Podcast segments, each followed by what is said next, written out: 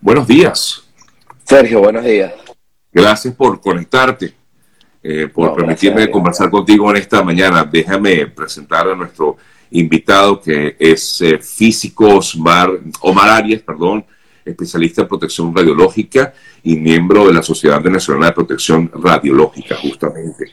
Omar, bueno, yo quisiera pues, conocer un poco más, veía con preocupación, eh, así como lo ve también la ONU, el hecho de que existiría la posibilidad de que la situación en Ucrania escale a tal nivel que pudiéramos estar hablando de una guerra nuclear. Y yo quisiera, quisiera preguntarte, eh, Omar, ¿realmente estamos a las puertas de eso? ¿Qué piensas al respecto? Fíjate, Sergio, mira, un poco para, para que la audiencia entre en contexto, ¿no? Aquí ahorita en Ucrania nosotros tenemos realmente, yo lo he definido como tres riesgos fundamentales. Tres riesgos, ¿no? El primero, por supuesto, el tema de la guerra nuclear. Es decir, estamos hablando de que Rusia tiene un poder armamentístico importante. Estamos hablando del 55% de las ojivas nucleares de todo el mundo están justamente en manos rusas, lo cual definitivamente nos da, por supuesto, eh, un punto de preocupación a escala mundial, ¿no? Pero y, más bien quisiera comenzar con los otros dos riesgos, que son los que por allí veo o, veo encaminado todo el tema geopolítico y sobre todo las inclinaciones de Putin. Fíjense un poco, nosotros hoy por hoy tenemos en Ucrania eh, que la mayoría o, la mayor parte de la energía que tiene Ucrania proviene precisamente de las centrales nucleares. Es decir, en Ucrania nosotros tenemos justamente de, 21 reactores construidos, activos, de los cuales 15 están en funcionamiento, dos más están construidos. Y esto es importante, un poco para que tengamos la visión de que Ucrania tiene un porcentaje importante, más del 60% de la capacidad de toda la energía eléctrica de Ucrania está en las centrales nucleares.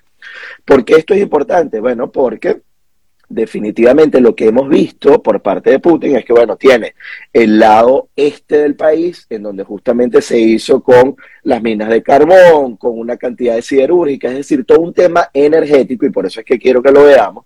Luego, por supuesto, toma el tema de Chernóbil, no porque vaya a producir electricidad allí, no, sino porque, bueno, estaba de pasada de Bielorrusia, entró y justamente lo tenía allí a 17 kilómetros de la frontera con Bielorrusia, o sea que era, estratégicamente era un punto de honor.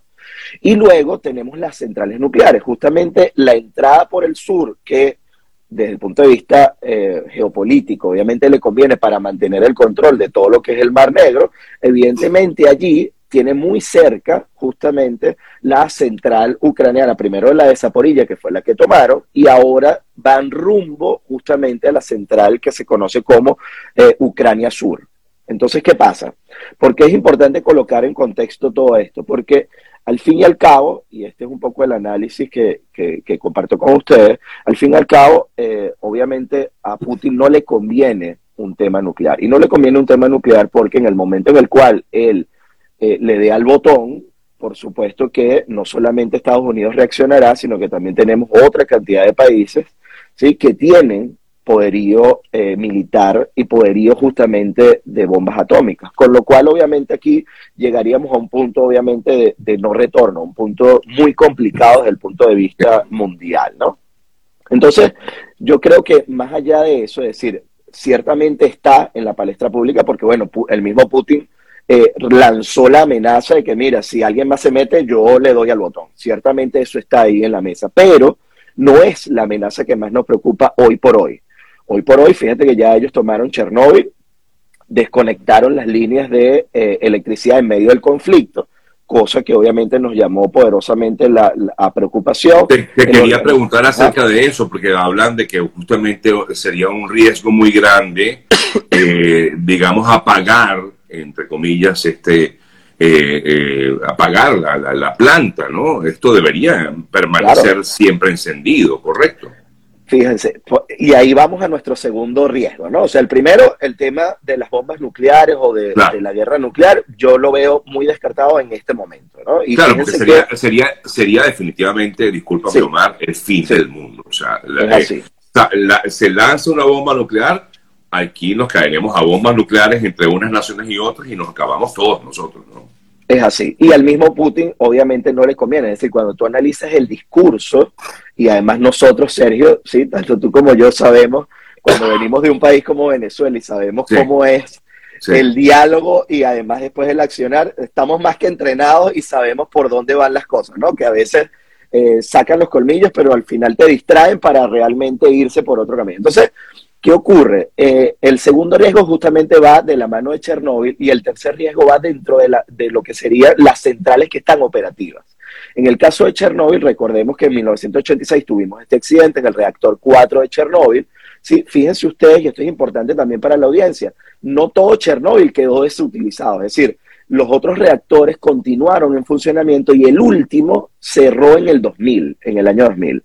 Hay un gran sarcófago, imagínense tal cual como colocábamos antes a las momias, se le colocó todo un aparataje de concreto armado que imaginemos como un, maxi galpón a ese reactor número 4 y precisamente lo que se busca con el suministro eléctrico a Chernóbil es garantizar de que todo funcione adecuadamente, es decir, ahí hay combustible gastado, hay material radiactivo, ¿sí? y por consiguiente lo que buscamos es que eso se mantenga frío para que no produzca una reacción calórica mayor y vaya a explotar y a producir material radiactivo externo. ¿Cuál es la justificación de Putin, Sergio? Ah, bueno, no, yo tomé control de Chernóbil porque la inteligencia rusa dice que los ucranianos iban a tomar material radiactivo y a realizar bombas sucias, es decir, una, un explosivos con C4, con lo que sea, y le colocan material radiactivo y entonces más allá de la explosión generan eh, contaminación. Pero evidentemente el Organismo Internacional de Energía Atómica, los entes reguladores, tanto europeos,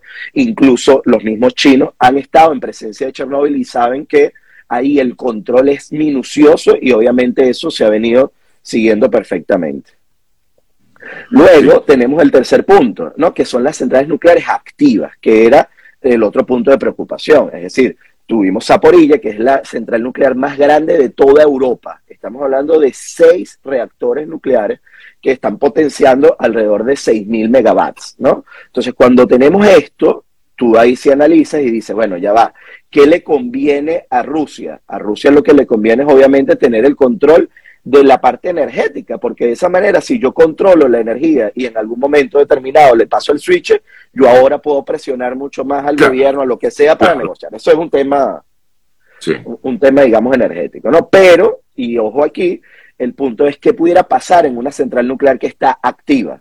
Y este es nuestro tercer punto, que es el que obviamente genera más preocupación. ¿Por qué? Bueno, porque las centrales nucleares están diseñadas, Sergio, de manera tal de que yo tengo muros de concretos de dos metros de grosor, luego tengo unos 50 centímetros, luego otro metro y medio de grosor, que separa lo que es la parte donde está el combustible, donde está el material radiactivo, de lo que es la intemperie. Eso está diseñado incluso hasta para que un avión 747 que se estrellara pudiera no afectar al centro del reactor. Pero eso no quiere decir que en una escalada de, en, medio de una guerra no pudiéramos llegar a tener la penetración del reactor y pudiéramos tener una afectación del mismo. Entonces, claro, el llamado de atención que han hecho todos los organismos internacionales ha sido, hey, tengamos cuidado porque esta es la primera vez en la historia, y este también es otro punto importante para la audiencia, esta es la primera vez en la historia en donde las centrales nucleares están inmersas dentro de un conflicto armado.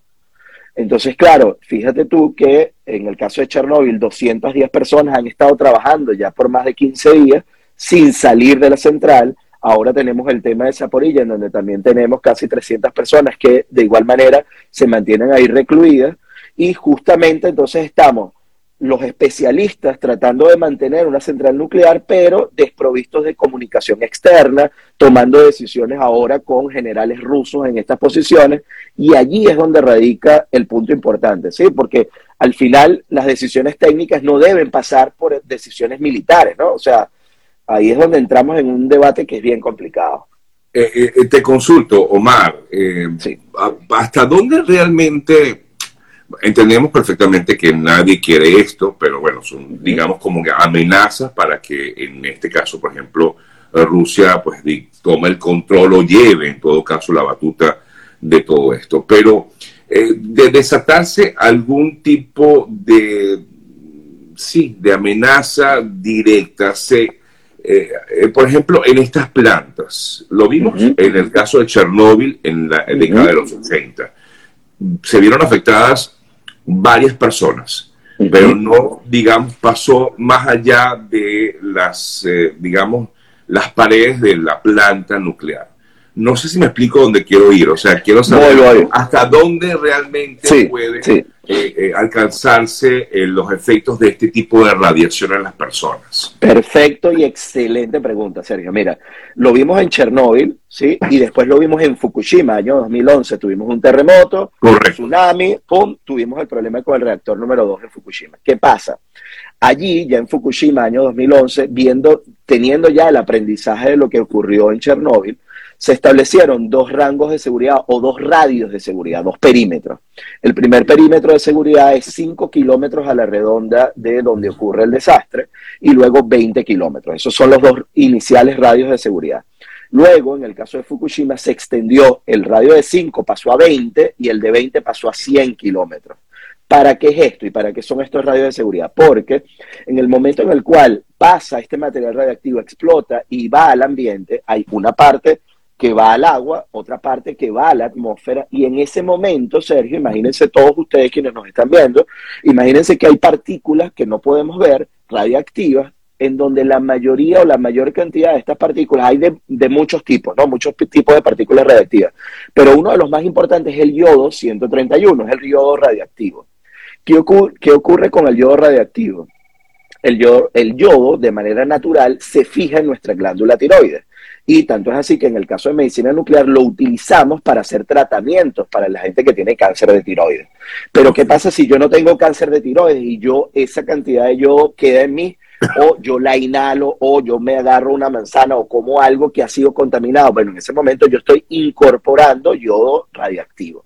Entonces, ante esa amenaza, y por eso es que vimos que en el caso de Fukushima se analizaron los peces, se analizaron los animales, las plantas, todo lo que era comestible tenía que pasar por ciertos procesos. Y allí es donde radica lo importante. Es decir, no es solamente, bueno, llegó la explosión y bueno, sí, el primer rango de acción, los primeros 20, 100 kilómetros, sí. El problema es qué es lo que va a la atmósfera y obviamente allí empezamos a contaminar. Entonces, ¿qué ocurre? Ahorita estamos viendo en, en algunos países de Europa, se ha empezado, lo vimos en España, el mismo Macron informó en algunas partes de Francia, decir, bueno, mira,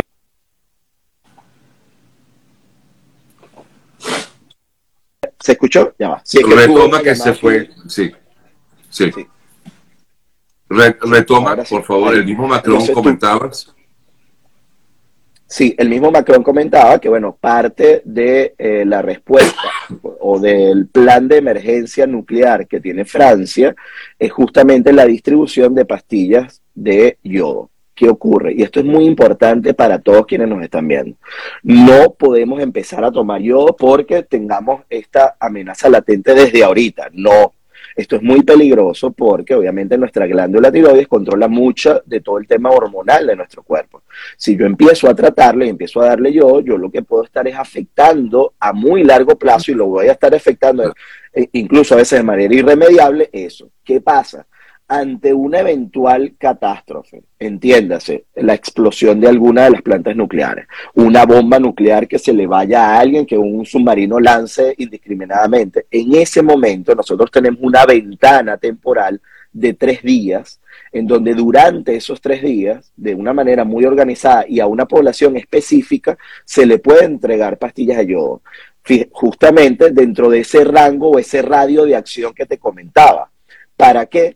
Si yo le doy yodo normal a la persona, imagínense ustedes que el yodo utiliza una especie de camioncitos, de transportadores, ¿no? Para poder llevar el yodo de un lugar a otro en nuestro cuerpo. Si esos camioncitos, esos autobuses están ocupados por el yodo normal, cuando llegue el yodo radioactivo no va a poder irse a fijar a la tiroides, sino que lo vamos a eliminar. Entonces, lo que buscamos ante un evento como este es justamente disminuir la probabilidad de que ese yodo radioactivo afecte la tiroides y entonces vaya yo a tener un problema mayor. Pero eso solamente en el momento en el cual hay un plan de emergencia de ese caso. Eh, por aquí, por cierto, preguntaba o comentaba alguien que es alérgica al yodo, imagínate. Sí, ¿ves? Bueno, ahí hay, ahí hay algunos detalles, por supuesto. Sí, hay detalles. Ahora, eh, Omar, conversamos amigas, amigos con Omar Arias, él es físico, experto en seguridad radiológica venezolano. Eh, Omar, si, si, realmente, claro, aquí estamos hablando de, que pueda generarse algún problema en alguna planta, en alguna central nuclear. Pero la gran preocupación del mundo, y la conversábamos al principio, pero te lo traigo a colación porque nuevamente ayer, y a mí esto sí realmente me preocupó cuando vi al secretario general de la ONU hablar sobre el tema, porque él afirmaba eh, que, bueno, ante este incremento de la invasión rusa y sobre todo en estas centrales nucleares, luego de, invadir el, país, él cree que esto pudiera generarse como él, estoy buscando la palabra que él, usó, un desarrollo escalofriante. Eh, eh, porque la perspectiva de un conflicto nuclear, y es a donde quiero ir con la pregunta, eh, ahora vuelve a estar dentro del ámbito de la posibilidad. ¿Cómo se puede entender un conflicto nuclear? Em, ¿Y quién, se, quién se vería afectado en un conflicto nuclear? O sea, supongamos, eh, Rusia toma las centrales nucleares, tiene las ojivas nucleares que tú comentabas al principio.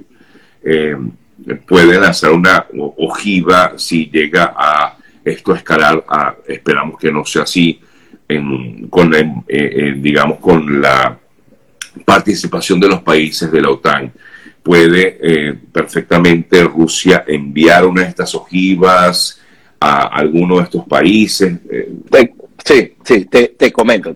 perfecta, perfecta, excelente, excelente. disculpa, es que es una preocupación, digamos, más como claro. ciudadano, ¿no? sí, sí, sí, es que, ojo, por supuesto que esta, esta es la preocupación que nos mueve a todos, ¿no? Y, y en especial, evidentemente, eh, aquí yo siempre digo, mira, en una guerra al final no hay ni ganadores ni perdedores, ¿no? Al final, y sobre todo lo vemos muchísimo, como los civiles son los más vulnerables y por supuesto, bueno, todos, aquellas, los más ancianos, los más niños, obviamente todos, todos sufren.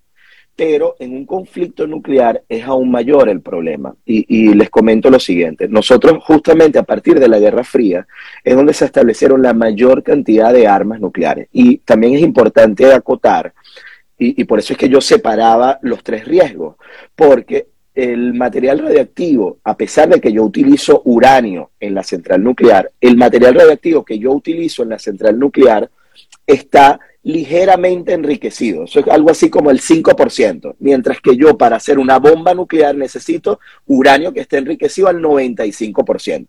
Entonces, el uranio que yo utilizo en la central nuclear no lo puedo utilizar para hacer bombas nucleares. Eso es lo primero que es importantísimo aclarar. Pero el material radiactivo que yo utilizo en una bomba nuclear, yo la pudiera desarticular, desarmar y utilizarla así para energía nuclear, porque obviamente está altamente enriquecida la fracción y la puedo utilizar para energía nuclear. Entonces, de lo malo yo sí puedo pasar a lo bueno, pero de lo bueno no puedo pasar a lo malo. Esto es importante.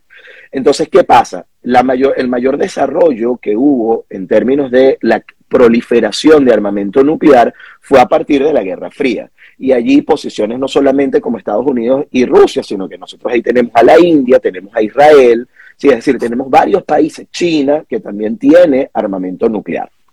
Entonces, ¿qué ha ocurrido? Si nosotros observamos el, discurso y el accionar eh, diplomático de incluso la misma China, ha sido, hey, yo mismo me coloco de mediador, vamos a buscar alternativas. ¿Por qué? Y aquí voy al punto. Los rusos han establecido desde el momento de la Guerra Fría posiciones importantes de bombardeo. Es decir, si llegaba la guerra nuclear, bueno, yo iba a accionar no solamente contra Nueva York, Washington, California y tal, sino que yo también iba a accionar contra París, Roma, etcétera, ¿no? Entonces, eso era lo que tiene diseñado, lo que se tenía diseñado desde tiempos de la Unión Soviética, lo que, era, lo que iban a ser los puntos de ataque. Y también, por otro lado, es importante destacar que hay submarinos que funcionan primero con, con combustible nuclear y que además tienen ojivas nucleares tanto de los rusos como de los norteamericanos. Y ellos están desplazándose a lo largo del globo. Esto es importante porque, porque, bueno, en este momento no necesariamente sabemos con 100% de certeza dónde están precisamente ubicados. La intención de todo esto que ocurre es, Sergio, mira, si yo llego y presiono el botón y más nadie se entera, Bueno, yo en 15 minutos, fíjate, un, misil para que salga desde Rusia hasta Estados Unidos y pueda bombardear, requerirá entre 12 y 15 minutos. Lo que pasa es que ahora, con tantos satélites, con toda la inteligencia artificial colocada en satélites, es muy difícil de que eso ocurra. Fíjate que muchos de los, de los desarrollos misilísticos son los misiles supersónicos, el hecho de que traten de pasar por encima de los radares o que vayan muy bajo o que vayan muy alto hasta la estratosfera y vuelvan a bajar. Es decir, toda la dinámica está ocurriendo para tratar de saltarse eso. Pero ahora, de toda esa cantidad de armamento, no, no está esa tecnología disponible, por lo cual en el momento en el cual Rusia empieza a presionar botones y empiezan a salir misiles, del otro lado también los aliados empezarán a disparar. Entonces, ante esa realidad, nosotros sabemos, sí, con 100% de certeza, que buena parte de los Estados Unidos está obviamente como objetivo principal. Luego tenemos los países, los, las capitales más importantes de toda Europa completamente. ¿sí? Y entonces, por supuesto, nosotros, lo que es América Latina, pudiera decir, y África pudieran decir, bueno, nada, eso es un problema de, del Ecuador hacia arriba, así que yo me despreocupo. Pero no, recordemos que estamos en un planeta y nuestro planeta es cerrado. Entonces, al final, eso que ocurre allí va a terminar transportándose a lo largo de todo el planeta. Y una de las cosas que se genera, primero es obviamente una ola térmica, luego tienes toda una cantidad de polvo que... Aunque el país no esté involucrado en eso.